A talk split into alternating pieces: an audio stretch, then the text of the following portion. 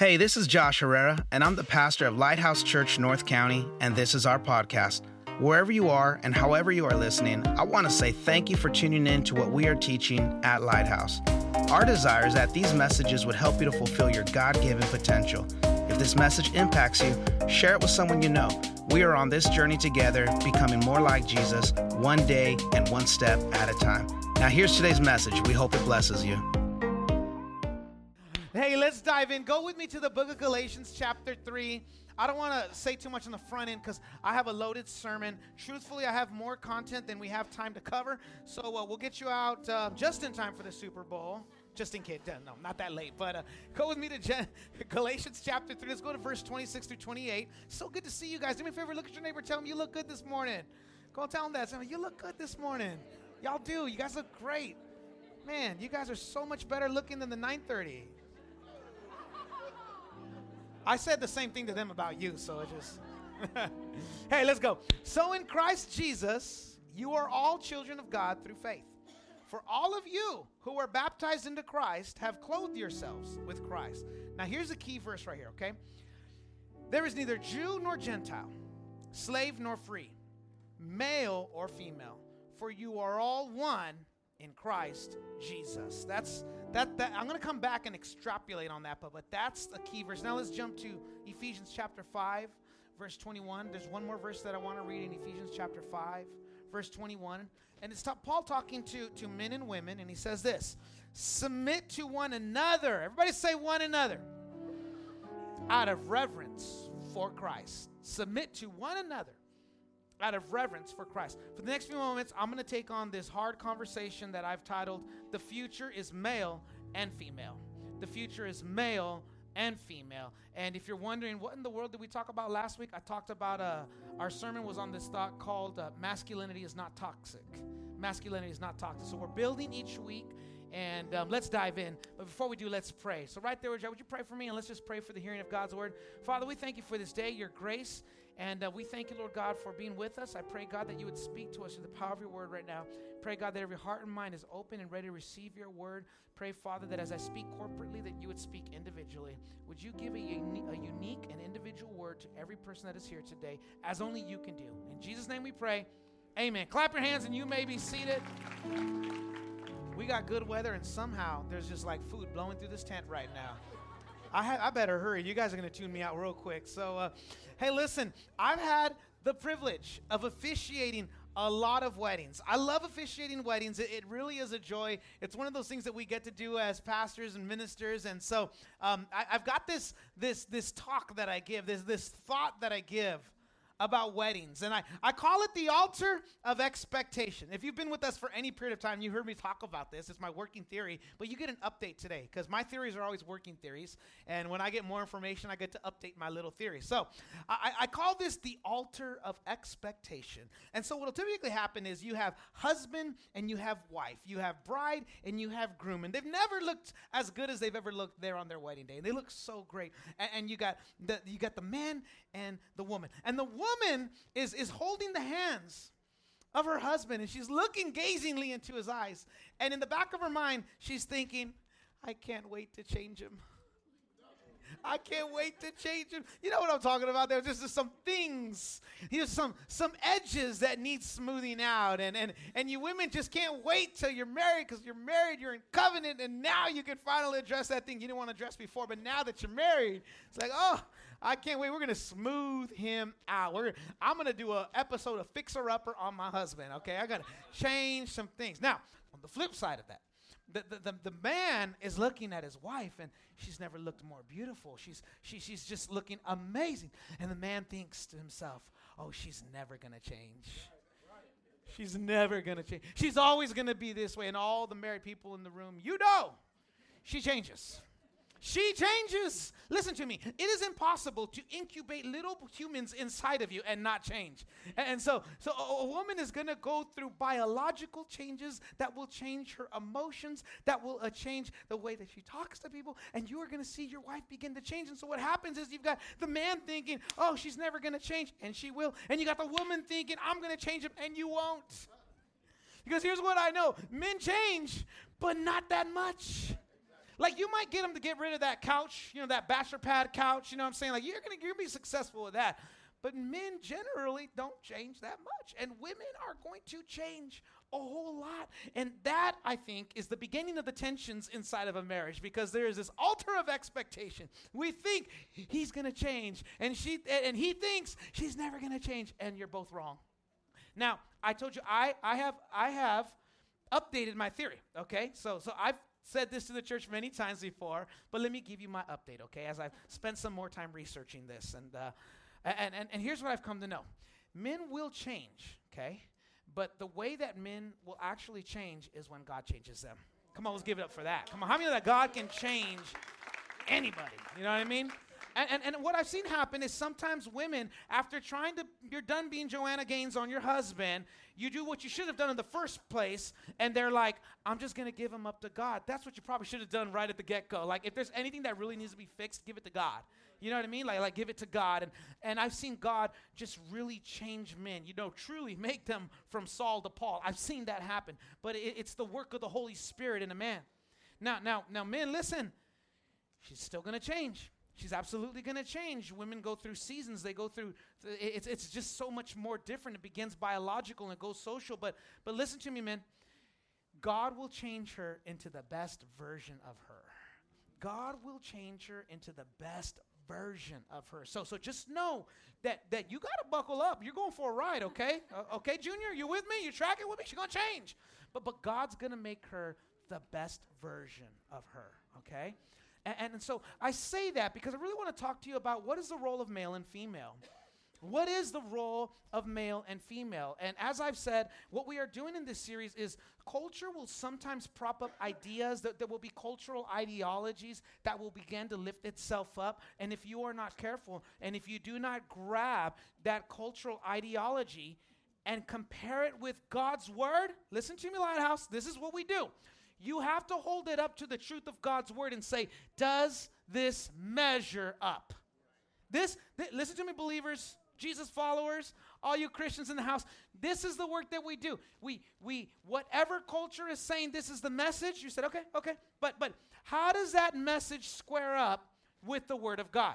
How, how does that stand in light of God's truth? Because culture is changing all the time. Culture is up and down, and what's good today was bad 20 years ago. What's good today is going to be bad 10 years ago, 10 years from now. So we don't go with culture. What do we go with? God's word. We go with this foundation. We go with this principle. We go with the word of God. Key, key point right here properly interpreted, uh, the, the word of God in context, and we apply that. And so that's why we were tackling this series because here's what uh, here's what culture is saying now. Y'all ready for it? I said all that to get to this. Culture is saying the future is female. Culture is saying the future is feminine. That's what culture is saying. That's the loud thing that culture is saying. It's even on T-shirts. It's saying the future is female. And, and I wanna I wanna address some of my concerns, what I see through the Word of God, because I, I try to figure out what does that even mean. Before before I get upset about a statement, let me just ask, what does that mean? And so here's what it means. I, I found the definition of what it means when what is the, the like what's under the hood when someone is saying the future is female. It means this: attitudes and values viewed as feminine are the future attitudes and values viewed as feminine. Everybody say feminine, feminine. are the future. Okay, that's number one. Number two, and I'm going to break down each one. Number two, systems of male violence have run their course. Systems of male violence have run their course. So, so there, there, there's this. it's kind of crazy to say that, but but that we we, we have made male, male violence into one word. You know what I mean? Like these two things, male violence, and we've espoused these two together and say they are inseparable male violent, male predator, male bad, right? And so so this is under the hood of this thought. I know you might think, oh, that makes like that, that makes for a good t-shirt for my daughter. But what is this movement really saying? This movement is saying that the attitudes and values um, uh, viewed as feminine are the future and that systems of male violence have run their course. So I was reading this article, and, and, and just because it is an article, I do also want to say that it doesn't necessarily mean that it's gospel, it's someone's opinion, but, but I think his opinion represents the voice of this movement of the future is female. And this is what it said. I'm going to just quote some of the stuff in the article, okay? He says, The way of the predator has been established by men. Wow, that's a big statement. Like Predator was a pretty cool movie in the 90s, you know what I mean? But it's like This is just saying, like, the way of the predator. Men are predators. And he went on to say, and this was a man writing, he said, must be replaced by the way of the nurturer, which is his words, which is inseparably female. Only women nurture, and men predator. And he went on to say that um, he, he presented leading women who are um, championing incredible justice causes. And he said, because these women are championing incredible justice causes, therefore it's feminine. Therefore, it's feminine. That's like that's like getting a really big paintbrush, like a roller. You know what I'm saying? We're just rolling. Okay, because Elizabeth Warren believes in these things, therefore it is a feminine idea. And and and let me let me just let me just say this, okay? To, I love the fact that this article is saying that we need to bring genuine care for people again. Absolutely. I love the fact that this article was saying that we need to make healthcare available to everyone. We need to make education available to everyone. We need to provide care for people in the margins. Absolutely, I agree. But what the article is saying is that's feminine. It is feminine to care for the people in the margins. It's feminine to provide care for those who can't pr- uh, care for themselves. It's feminine to do those sort of things. And that's where I'm like, hold on a second. Because when I read my Bible, I see someone who's a lot older than Elizabeth Warren who was providing care for the people in the margins, who was providing care for the disenfranchised. There's someone by the name of Jesus who came 2,000 years ago and did everything that you said. It's feminine. And, and, and, so, so let me let me read to you some of the things that Jesus said. Can we do that? Because for some of you, they're like, mm, I don't know, Pastor Josh. Let's, let's go. If, let's go. Matthew chapter 5. I'm going to just read some verses to you rapid fire. Matthew chapter 5, verse 7. Jesus said this Blessed are the merciful. Everybody say merciful for they will be shown mercy. Jesus said that. Jesus went on to say, Blessed are the peacemakers, for they will be called the children of God. He went on to say, But when you give to the needy, not if you give, but when you give to the needy, do not let your left hand know what your right hand is doing. This is Jesus talking. And he's not trying to make some sort of cultural movement. He's just trying to propagate this idea that we should love and care for one another and it's not and it has nothing to do with gender. He says so we gotta we gotta we gotta love and care for one another. Let me read to you a larger passage of scripture. It's in matthew chapter 25 it's six verses. I'll, I'll read it and then we'll we'll debrief okay? Jesus talking about the kingdom of god. This is what he says. Then the king will say to those on his right Come, you who are blessed by my Father, take your inheritance, the kingdom prepared for you since the creation of the world. And he goes on to say, When I was hungry, you gave me something to eat. When I was thirsty, you gave me something to drink. When I was a stranger, you invited me in. I needed clothes, and you clothed me. I was sick, and you looked after me. I was in prison, and you came to visit me. Th- this is all great stuff, right? So Jesus is saying all these things have happened. And, and then they answered back to him. Then the righteous will answer him, Lord, when did we see you hungry and feed you, or thirsty and give you something to drink?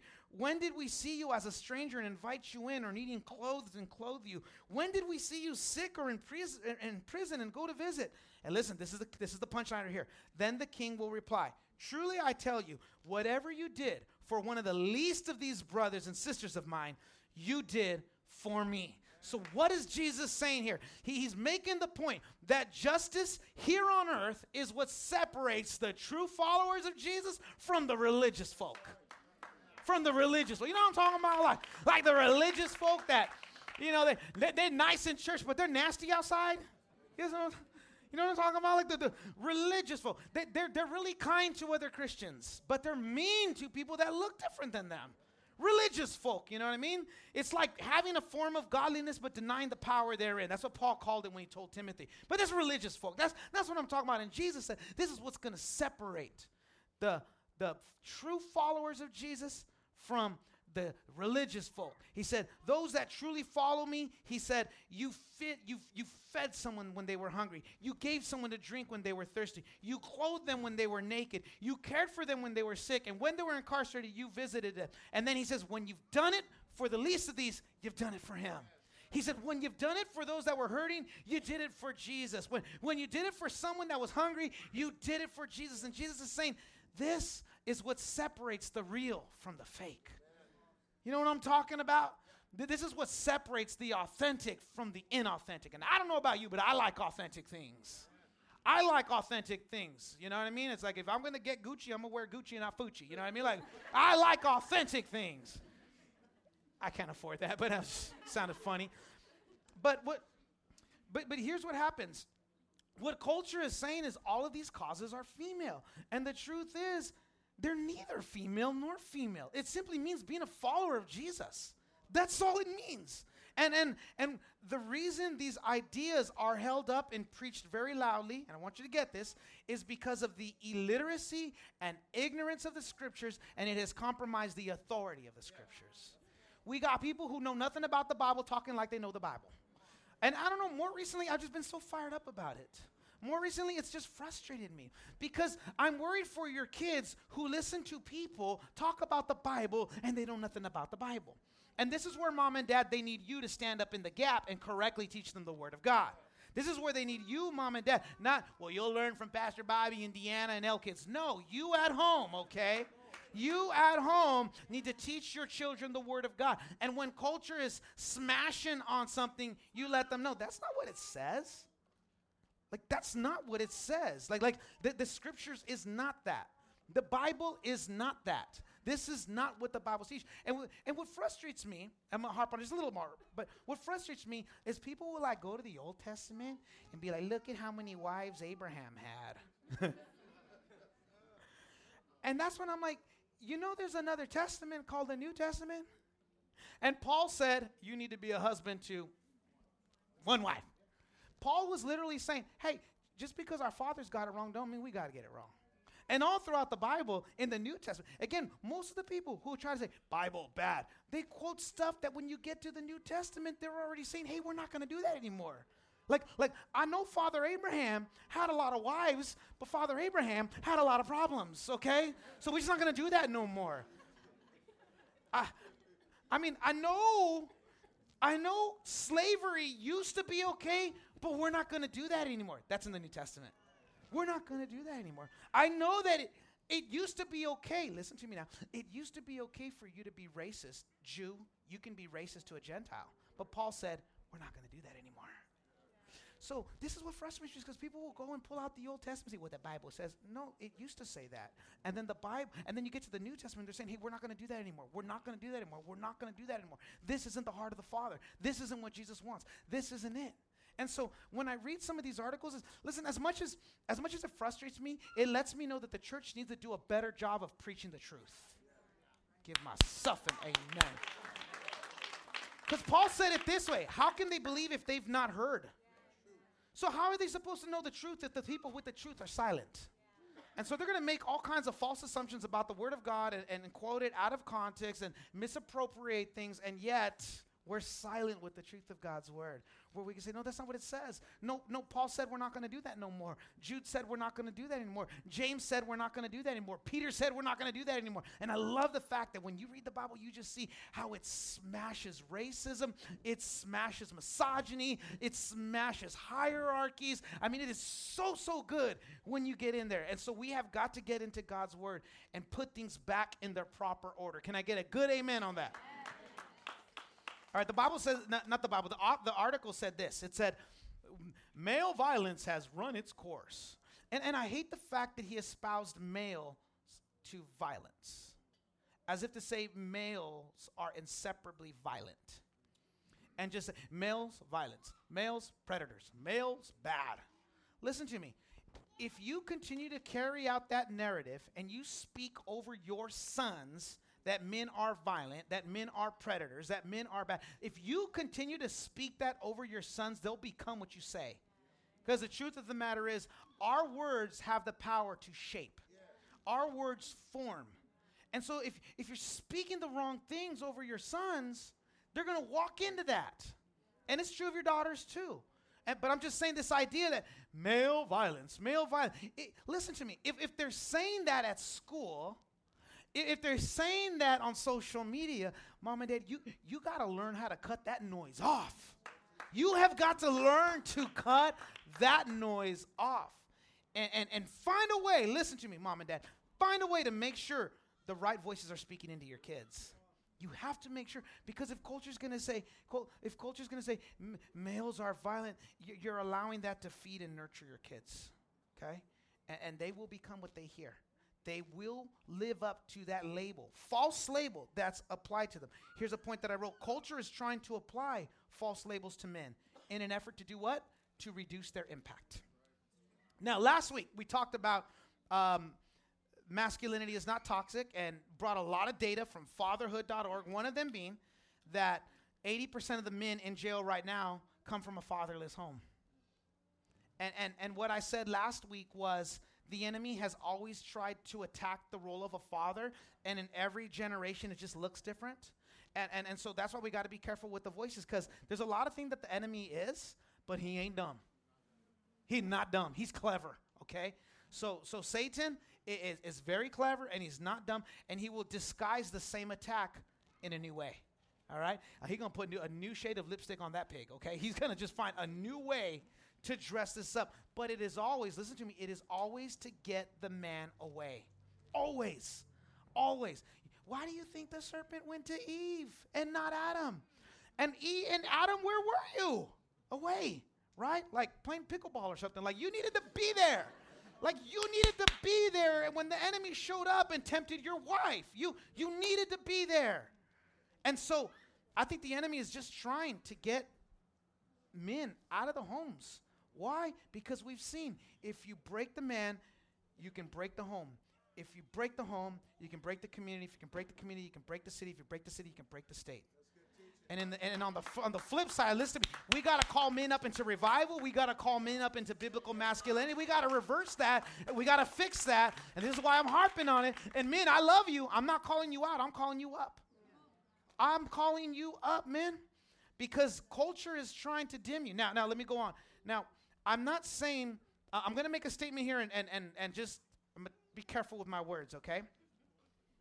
There are a lot of good things that the feminist movement is trying to accomplish, but there are also some bad things. Okay? And, and, and, and I wrote this down. The feminist movement is dimming the light of men in an effort to make the light of women shine brighter. Okay? So we do need to fight for women, absolutely, but you don't do that by dimming the light of a man. You do not need to go and diminish a man in an effort to lift up a woman. That's the attack of the enemy disguised as a female movement. You guys catching with me now? So so so is is um, I wrote I wrote some notes down here. Um, is inequitable gender pay real? Yes. Okay. Is underrepresentation real? Yes. So, so, so does that mean we go and fight with the men? No. What it means is you get a man to come alongside you because that's what we are. We are equal in God's eyes. And we're going to go and fight that together, male and female. And we're not going to dim the light of our man in the process of trying to make our light shine brighter. That's where that movement gets it wrong. Because when you're when you're trying to diminish the role of the man, be careful what you ask for. Because if you diminish him to the point that he's gone, you'll be left alone with the consequences. And we know this thing works better when it's together. Everybody say better together. Come on, say better together. It's better together. It's better together.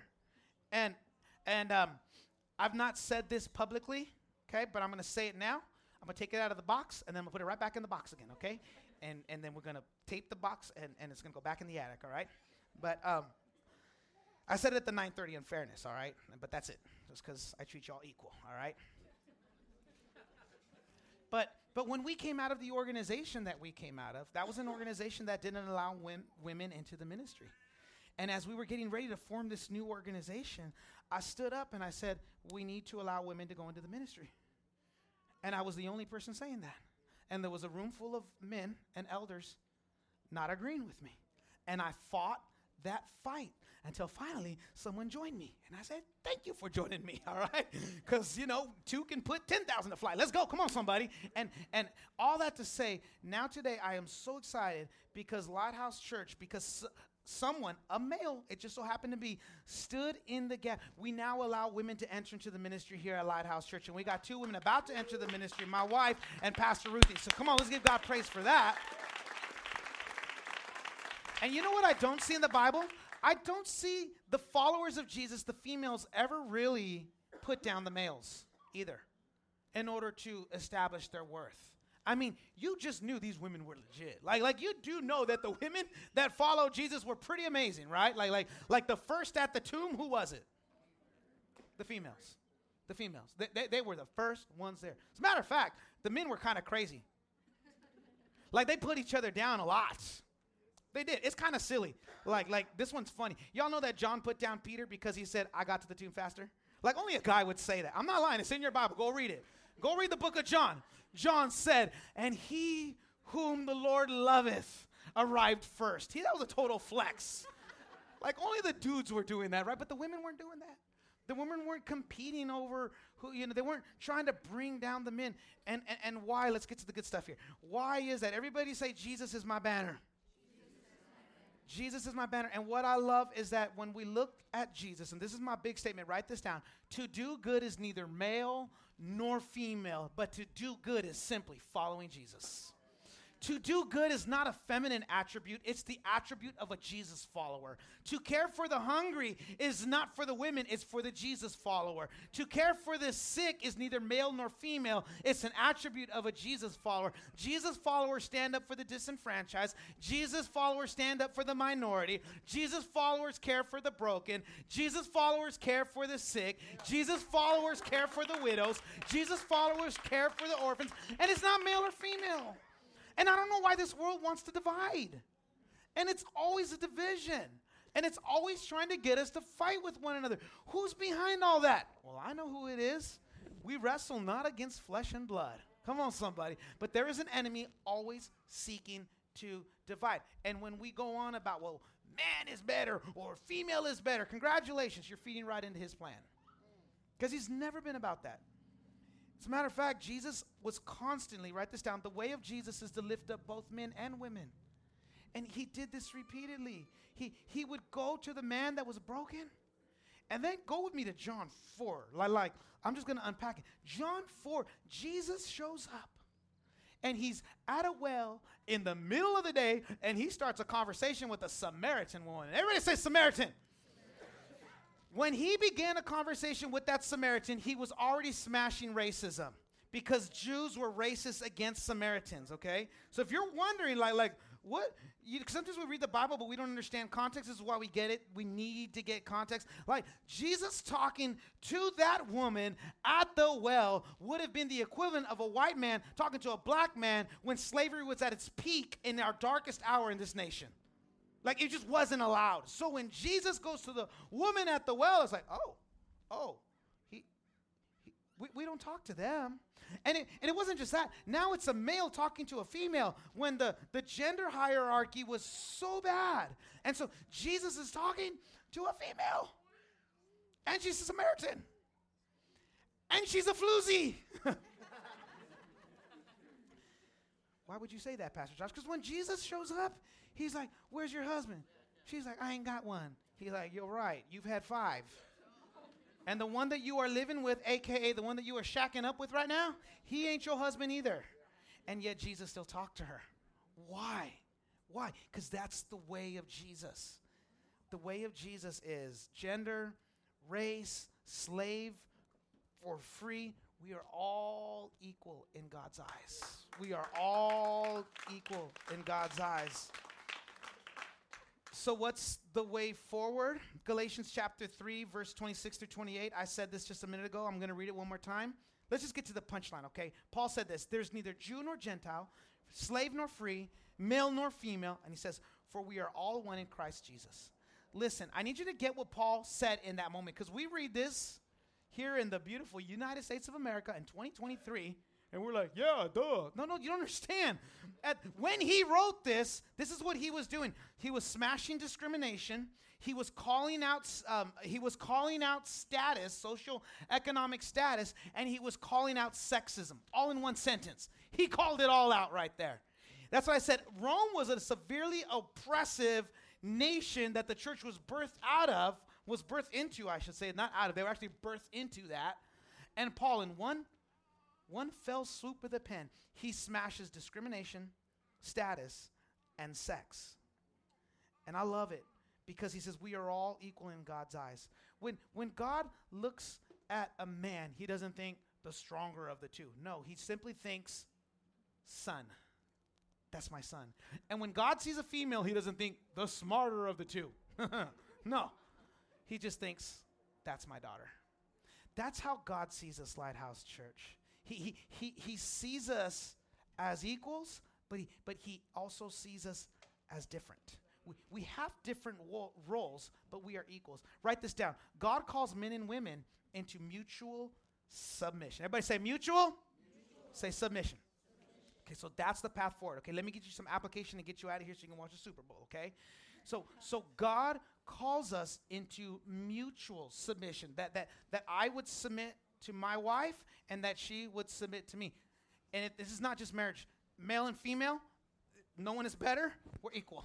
And, and, and God says the way that this all works is that we would submit to one another. Ephesians 5:21, Paul said this, submit to one another out of reverence to Christ. We we honor Christ when we mutually submit. You guys tracking with me so far?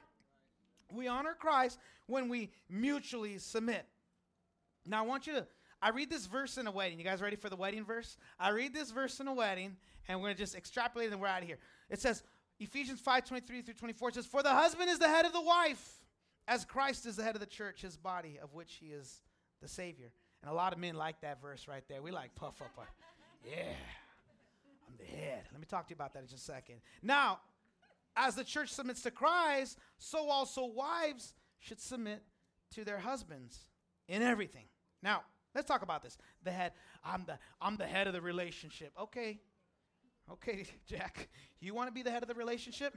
Let me tell you what that means in God's eyes. The spiritual condition of your home is your responsibility. The, the, the health of your marriage, man, is your responsibility. The, the, the temperament of your children is your responsibility. How your family is advancing in this world, men, is your responsibility. So do you want to be you want to be the head? Then be the head. Because this is what I know. When when I stand before God and I have to give an account for what I've done with my life, He's going to ask me, "Why'd you spend more time playing video games than you did with your son?" You're the head of that house. Why did you spend more time playing pickleball than you did with your daughters? Why, why did you spend more time tinkering in the garage than taking your wife out on dates? Heavy is the head that wears the crown, man, okay? Heavy is the head that wears it. So we want to be like, I'm the man. Yeah, you are the man. So guess what? God's going to look to you and he's going to ask you on judgment day, what did you do with what I gave you? And you have to give an account for that. That wasn't some verse for you to just walk around like the lazy CEO of your home. I'm the head of the house. That's not so that you can go, listen to me good. That's not so that you can go and give the best of yourself to your job and your employer and come home and give your family your leftovers. Some of us are incredible employees and terrible husbands. Some of us are great employees and terrible fathers. I've said this before, men. You don't go to work and give them 100% and come home and give your kids the leftovers.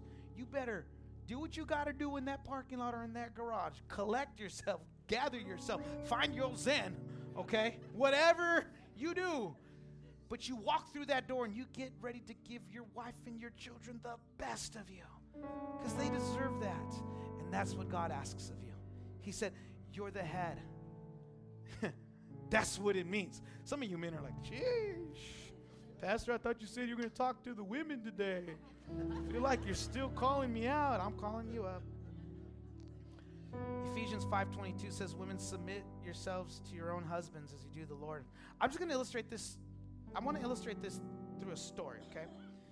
So, uh, a few months ago, a lady on our team, mom on our team, great family, and uh, she was part of our launch team. She said, "Pastor, my husband doesn't want to go to this church anymore."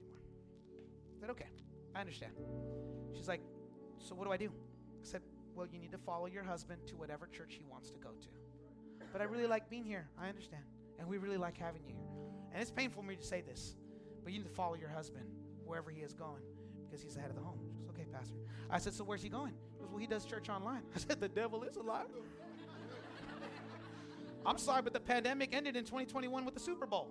I mean, you know, like they were all trying to say like stay indoors, and then I watched the Super Bowl and there's hundred thousand people in the stadium. I'm like, oh, we're done. We are done. I don't know if you remember that. I'm like, but that's just hypocritical. We're done. All right. Clearly, this pandemic is over. They're wearing masks, not a single mask in that stadium. Anyway, that's sometimes the things we've done as a nation are laughable. Um, but I told her, I said, oh no, that don't that don't work. That don't work. Listen, you go home and you tell them, listen, I love you, and I will follow you to a Bible believing church. Will not follow you to the couch on Sundays, okay? We are gonna go to church. We're gonna go to church. And so I said, in the meantime, you come here, but you tell him, we'll go when you find us a new church. And then a few weeks went by, and she sent me a message, and it was a great message because she said, My husband found a church. And I said, I am so excited for you. I'm so excited for your family. I bless you. Go with go with all of our blessing. We love you. If if anything were to happen, you need new church home. These doors are always open to you. And as hard as that is, that's what submission looks like. That's hard even for me because I'm like, I like you guys being here. It was tough to see you all go, but I understand. And and that's what it means when it says women to submit to your husbands. It's mutual submission. Everybody say mutual submissions. I'm gonna get to the end here. I had more notes than I have time for. But do you guys remember that song? Um, anything you can do, I can do better. I can do anything better than you. You guys remember that song? It, it's kind of cute, like low key, passive aggressive, combative though. You know, it's dressed up real cute, but it's very combative. Yeah, it really is. but listen to me. Here's, I thought of that. I thought of that when I got to this point. This is my last point. Okay, it's not it's not next, by the way. So go with me, JP, all the way to the very end. Here's my last point.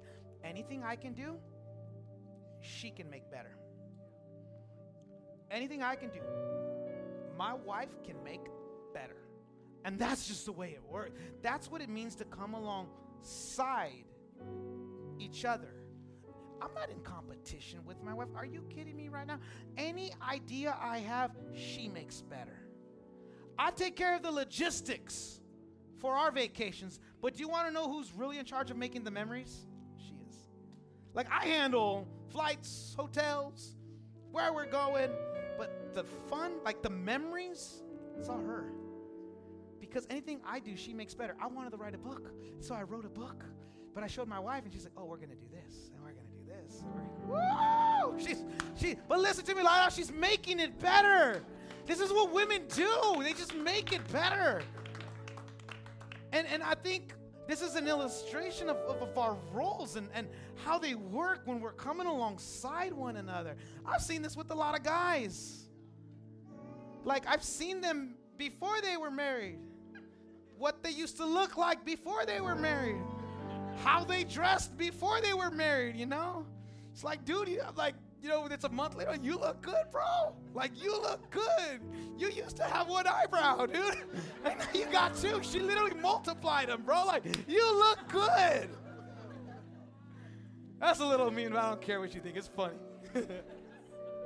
but that's what women do. They, they take, like, these raw materials that we produce and they just make it better. And, and so many times, and I've just come to this realization that, like in my marriage, I'll do what I have to do and I'll lead my family, but when it comes to making it better, I turn it over to the person that God has given me that makes everything better. And this is what she does. And this is why we got to get to this place of mutual submission. You mean you can't be living like a caveman? You know what I mean? Like, my idea. It, it's not a, it's okay. Be a lot better if you let her drive. You know what I mean? And, and, I, and I know I'm speaking in generalizations some some relationships it might be flipped the other way around where she's got ideas and he's more artistic with it and that's fine too but but my point being is we complement one another and that has always been God's design that has always been God's blueprint for us not that we would be fighting one another not that the future is only one gender role but it's all of us doing it God's way everybody say God's way it's all of us doing it God's way because His way is better. Come on, how many know that His way is better? His way is holy. Listen to me. His way doesn't change with culture. It's just it's just consistent. He's the same yesterday. He's the same today. He's the same forevermore. And culture might be going sideways, but you want to know which way I'm going? I'm going His way. I'm gonna keep following his direction. And, and it's not about me and my wife fighting, but it's about the two of us coming together. It's not male and female fighting, but it's about male and female coming together. And listen to me, men, we've got work to do. We got to come alongside these women and help them make up ground because there was a lot of inequality. There is a lot of inequality, and they need our help. And God's calling us to do this. Amen, men? Amen, men? Sometimes my wife will have an issue at work. She's like, Would you write the email? Oh, yeah. I'll write that email. I'll write a good email. If you let me, I'd go be the one to have a conversation with your boss if they let me, but I know they won't. So here you go. But it's like, like, I'm gonna fiercely protect my spouse. But listen to me, women, God has called us to fight alongside you. We're not your enemy. We're fighting with you. And don't diminish the light of anybody to make your light shine brighter. And that's not just gender roles. Like, don't be diminishing the light of your coworkers thinking it's going to make your light shine brighter. Don't diminish the light of your neighbor, even though they haven't taken down their Christmas lights. You want to call them out with the HOA. Don't do that. You know what I mean? Like, ain't going to make you any better. Just like, like, just let your light shine. You, you, you don't need to walk around diminishing other people's lights. Pastor, did you see what they did? You see they? That don't make your light shine any brighter. It doesn't. That's the enemy pitting us one against one another. Let me pray for you right there you're at. Would you bow your heads and close your eyes as I pray for you? We're going to get ready to go into worship again, but let me pray over you. And man, I just pray that something in here will nestle itself in your spirit like a, like a seed being planted in soil. And that God would bring forth fruit. Father, in the name of Jesus, I thank you, God, for every person that is here. I thank you, God, for every person that has come and listened to this very passionate preacher try to explain the truth of your God word to them. God, I just pray that you would do what you've set out to do right now. I pray that you would do a work in the heart of every person in this room. Help us to see, God, that we're not to live in some sort of competition with one another. We're not to live that way. Help us to come alongside each other. And God, we've got some work to do. We've not gotten it right as a nation and as a church. And I pray, God, that would get that right, that we would fix the things that need to be fixed, and that together we would march forward, becoming the church that you've called us to be.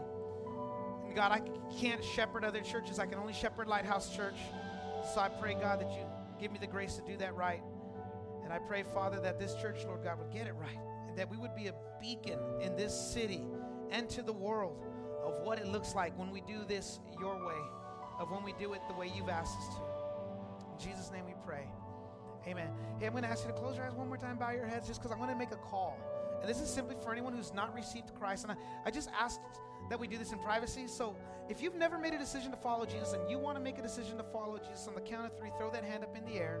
You may not have all the answers. That's okay. You might have a lot more questions. That's okay. We want to walk with you through that. But but many of you believe that Jesus is God, but you've not made him your Lord. If you've not yet made him your Lord and your Savior, on the count of three, throw that hand up in the air so I can pray for you. One, two, three. Throw that hand up big. If you're saying, I want to make Jesus Lord of my life, I want to make him my Lord and my personal Savior. All right, I'm going to pray this prayer. And for everyone that made that decision, I want you to repeat this prayer. But I'm going to ask the whole room to repeat this prayer together. Just again, for the privacy, for those that made that prayer. But let's pray together and we celebrate those decisions today. Father, in the name of Jesus, I give you my life. I thank you for being my Lord, and I thank you for being my Savior. I receive your forgiveness today, and I turn from doing it my way. My life is in your hands, never to be the same again. In Jesus' name I pray. Amen. Hey, let's clap our hands as we celebrate everyone that made that prayer today. And would you stand up to your feet? We're going to go out with some worship. The worship team is going to start singing. And as they sing, I want you to just join us. I want you to sing together with us. Come on, let's lift our voice together. Let's sing. If this message has blessed your life, I want to encourage you to share this message with others or go online to our website and consider making a donation so that we can continue bringing you content just like today's message. God bless you.